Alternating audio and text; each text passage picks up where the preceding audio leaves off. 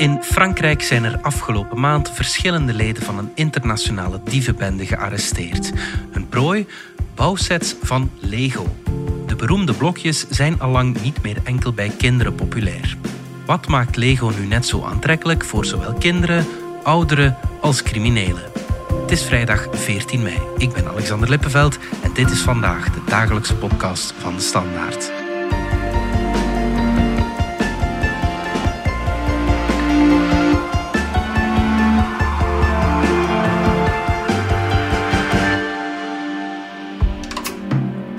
Seppe Keunen van onze podcastredactie. Dieven die achter Lego gaan, dat klinkt nogal bijzonder. Wat is er juist aan de hand?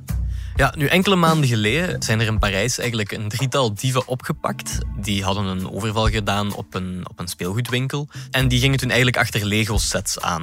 Ja. Nu, in eerste instantie niet per se iets gek aan, buiten het feit dat die een speelgoedwinkel overvallen en dan geen geld meepakken. Ja. Nu, die dieven bleken lid te zijn van een internationale bende die eigenlijk volledig achter Lego specifiek aangaat. Dus geen ander speelgoed, geen Playstations, geen computers, niks. Lego in het heel specifiek. Een Lego-bende, dat klinkt heel, heel erg grappig, moet ik, moet ik eerlijk Ja, zeggen. het, het, het is in, in initieel ook wel iets grappig, want die mannen gaan achter speelgoed aan. ja. Totdat je bedenkt dat dat speelgoed ook gewoon heel veel geld waard is. Lego is een heel duur product, Ja. ehm, maar is nog meer geld waard op tweedehands voorraad. Dus bijvoorbeeld pakketten van een paar jaar terug, die kunnen ondertussen al toch tot tegen de 1000 euro waard zijn. Ja. Het is eerlijk gezegd het eerste wat ik daarvan hoor.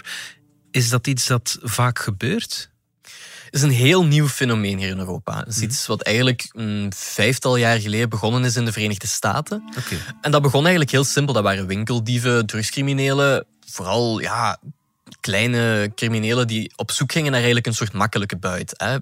We weten allemaal dat elektronica dat dat veel waard is op, eh, op de zwarte markt. Maar dat is ook heel goed beveiligd, dus het is ook niet zo makkelijk om te stelen. Ja. Nu, Lego-sets, zoals we net al zeiden, die zijn ook redelijk duur, die zijn ook veel geld waard. Maar die worden niet zo hard beveiligd als bijvoorbeeld een PlayStation of een desktopcomputer, een gamingcomputer. En daar staat ook bijvoorbeeld geen, geen serienummer op of zo. Dat, dat niemand kan achterhalen waar die Lego-set exact vandaan komt. Nee, klopt, want het, het is, het is kinderspeelgoed. Hè. Ja, Het is- ja, ja. Ik denk niet dat, dat Lego, toen ze die sets uitbrachten, dachten van oké, ja, dit wordt eh, heel waardevol voor criminelen, want daar zitten kostbare materialen in of zo. Dat, dat is gewoon, dat is plastic. Dus Mhm. de- initieel is het niks kostbaar, maar het is de exclusiviteit die het hem doet en ook de duurzaamheid. Bijvoorbeeld een Lego-product, ik- de, de blokjes die mijn, mijn ouders thuis hadden vroeger als kind, die kan ik nog altijd gebruiken vandaag. Dat model is niet veranderd en eh, die kleuren ook niet. Dus die, die blokjes die je vandaag de dag zou kopen, die zijn binnen 50 jaar nog altijd bruikbaar. Die zijn binnen 50 jaar nog altijd in orde. Ja. Dus die gaan dan ook uiteindelijk lang mee. Dat is, dat is, een, dat is een heel veilige investering. Hè? Ja, ja, ja, inderdaad. Los van de criminele wereld is eh, Lego ook enorm populair bij het brede publiek. Zowel kinderen als volwassenen vandaag de dag. Hoe komt dat dat die populariteit zo de hoogte ingegaan is? Het is een beetje een huismerk ook. hè. We, we kennen Lego allemaal. Gaat ook al lang mee. Het is eigenlijk een heel simpel systeem, een heel simpel product. Waar ook heel veel mee mogelijk is. Maar we zien inderdaad de laatste jaren dat er, dat er een enorme stijging is in populariteit van het product. Hè. Onder andere VTM doet een programma, eh, Lego Masters. Acht teams uit België en Nederland staan voor de challenge van hun leven. Ze bouwen de mooiste, de grootste en de strafste meesterwerken ooit. Wie maakt en wie kraakt? Nog maar vijf minuten. Waarbij dat mensen dus grote bouwwerken moeten maken rond een bepaald thema. Ik vind het een fantastisch programma, om eerlijk te zijn. Ik, ik moet er nog aan beginnen, maar ehm, ik, ik- ja, ik, ik vond de bouwwerken op zich wel redelijk indrukwekkend. Nu wil niet zeggen dat Lego het altijd gemakkelijk heeft gehad. Zo rond de jaren 2000 was er zelfs sprake dat het bedrijf over kop zou gaan. Omdat, ja, zij gingen een beetje te hard uit van hun imago dat ze altijd gehad hebben als een stevig, duurzaam product. Maar ze gingen dan ook niet meer mee met de verbreding van de markt tot bijvoorbeeld hun concurrenten, zoals Hasbro en een andere grote speelgoedmaker, die deden dat wel. Ja. Waardoor dat die eigenlijk een beetje uit de mode kwamen. Nu, die zijn er toen op een bepaald moment beginnen op inspelen met onder andere Disney-sets, met Star Wars-sets. Ja. Met sets die echt op de nieuwe leefwereld van, van de jeugd en van de kinderen ehm, begonnen in te spelen. En dat heeft hen uiteindelijk ook wel een beetje gered. Je, je, merkt nu ook dat, dat ze heel hard inzetten op bijvoorbeeld nieuwe skills. Hè. Je, je, hebt nu Lego-sets die je volledig kan programmeren, onder andere. Dus het computergedeelte blijft ook niet achter, tenzij het toch wel... Of, uiteindelijk is het toch nog altijd klassiek speelgoed, maar het wordt er wel mee in opgenomen. Vanessa de Geest, curator van het Speelgoedmuseum in Mechelen.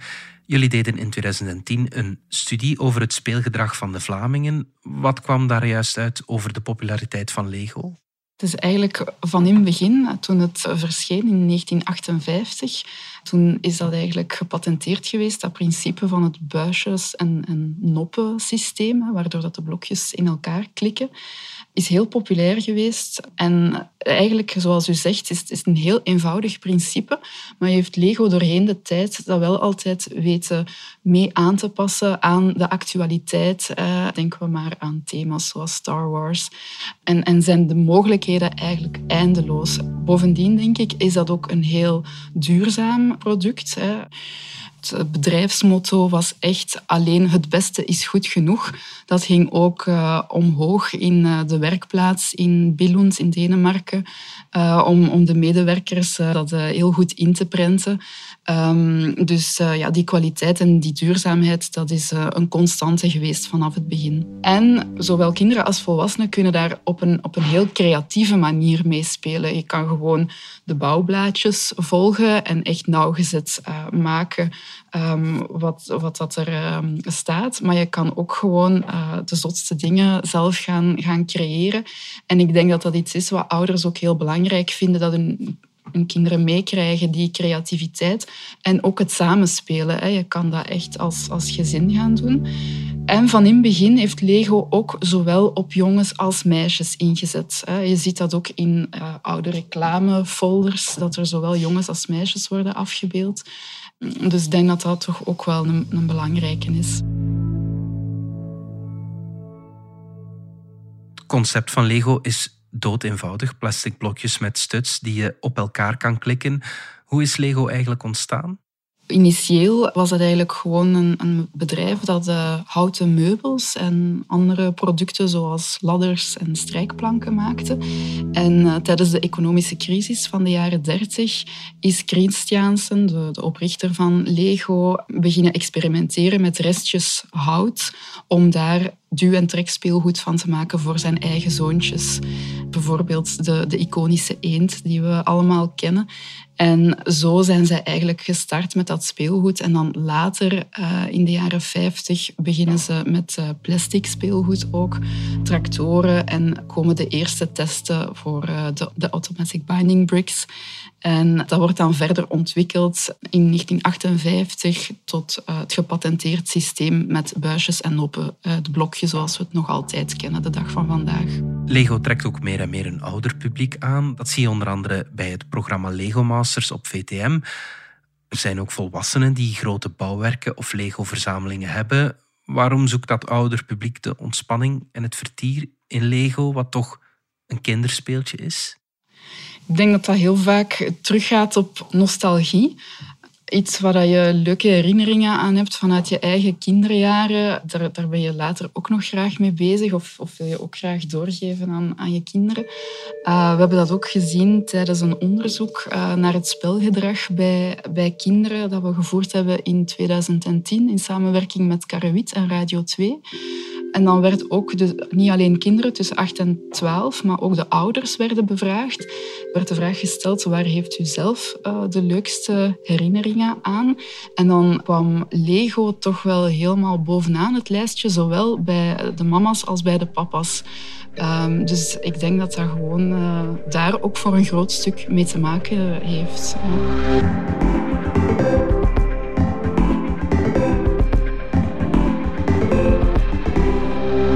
We zijn terug na de reclame.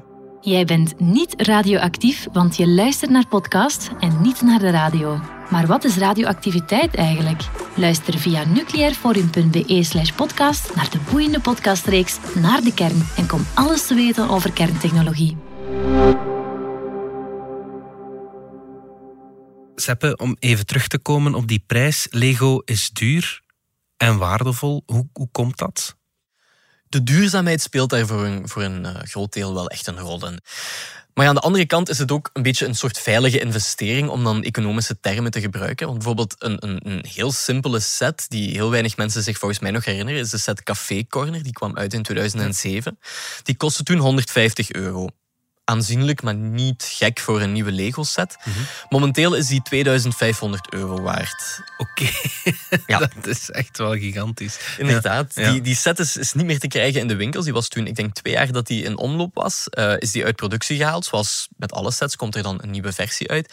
Die versie specifiek, ja, die is nu ineens exclusief. En zeker als die dan in goede staat uh, terug te vinden is, misschien in de originele doos zelfs ja, dan, dan tellen mensen daar toch wel heel veel geld voor neer. Onder andere verzamelaars. Om dan nog een voorbeeld te geven. Bijvoorbeeld een doos um, die in de winkels is gelegd in 2015. Die stijgt nu ieder jaar met 11% in waarde. En ik bedoel dan bijvoorbeeld een set van 100 euro. Die is ondertussen toch wel een pak geld waard. Ja, ja, ja, En dat komt dan ook een beetje terug op dat, dat businessmodel van Lego met die bewuste schaarste waar we het net al over hadden. zo met die Star Wars sets die dan een exclusieve tijd of een, een, heel korte tijd in de winkels beschikbaar zijn. Of enkel online, enkel in Lego stores, waardoor dat die niet zo breed verspreid zijn onder het publiek. Mhm. Ja, die zijn enorm gegeerd. Hè. Om meer te weten te komen over die schaarste belden we met Maurits Stolte, senior brandmanager van Lego Benelux. Nu, het, het overgrote deel van ons portfolio is gewoon heel breed verkrijgbaar. Uh, laat me daarmee beginnen. Dus uh, bijna al onze producten zijn te verkrijgen bij uh, het, het merendeel van de verschillende retailers.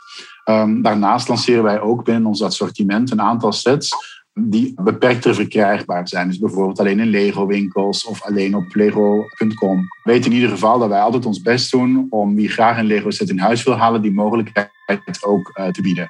Net als bij andere producten, zoals munten of postzegels of sneakers, zijn er ook Lego-items die heel erg gewild zijn onder verzamelaars. Uh, en dat komt omdat er bijvoorbeeld nog weinig van in omloop zijn. Zeker als de verpakking uh, nog intact is, uh, zijn deze bouwsets zeer gegeerd.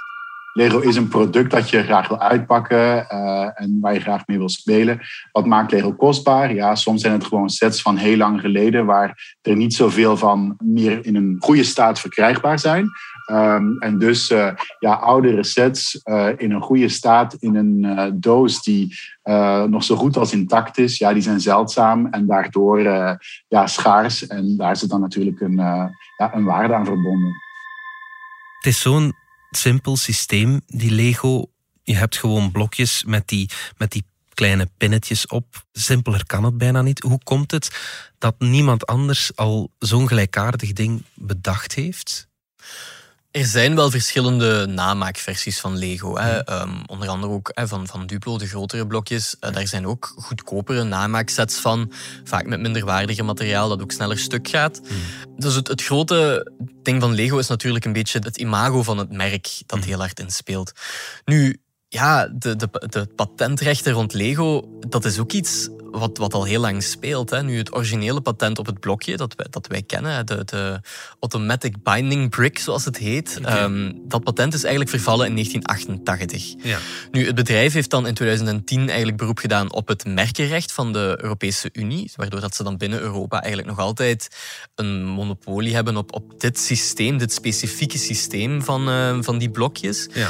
Maar dat is eigenlijk uitgedraaid op een enorme strijd. Hè. Dus toen uh, Lego in 2010 afkwam, met die vraag ehm, bij de Europese Unie, was dat eigenlijk omdat een Canadese concurrent, ja, omdat het patent vervallen was, eigenlijk met die blokjes verder wou. Dus die die blokjes zelf wou gaan produceren. Ja. En daarom zijn zij toen eigenlijk een zaak begonnen binnen de EU.